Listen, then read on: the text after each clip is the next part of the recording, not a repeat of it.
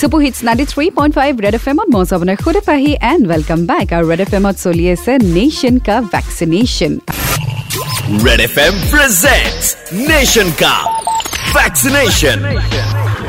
আৰু বৰ্তমান মোৰ সৈতে ফোন লাইনত যোগ হৈছে বিপ্লৱ। গতিকে তেওঁৰ সৈতে কথা পাতো আহক। হয় মই বঙাইগাঁও জিলাৰ মানিকপুৰ ব্লক পিচিৰ ব্লক ফাৰ্মাচিষ্ট হিচাপে কাম কৰি আছো। প্ৰায় চৈধ্য বছৰে হ'ল ইয়াত। হয় আৰু আজি ভেকচিনেশ্যনৰ বিষয়ে আপোনাৰ পৰা জানিব বিচাৰিম। যিসকল ফ্ৰণ্ট কৰোণা ৱাৰিয়াৰ্ছ তেওঁলোকৰ পৰাই জানিব বিচাৰিছোঁ। চ' আপুনি কি ক'ব বিচাৰিব?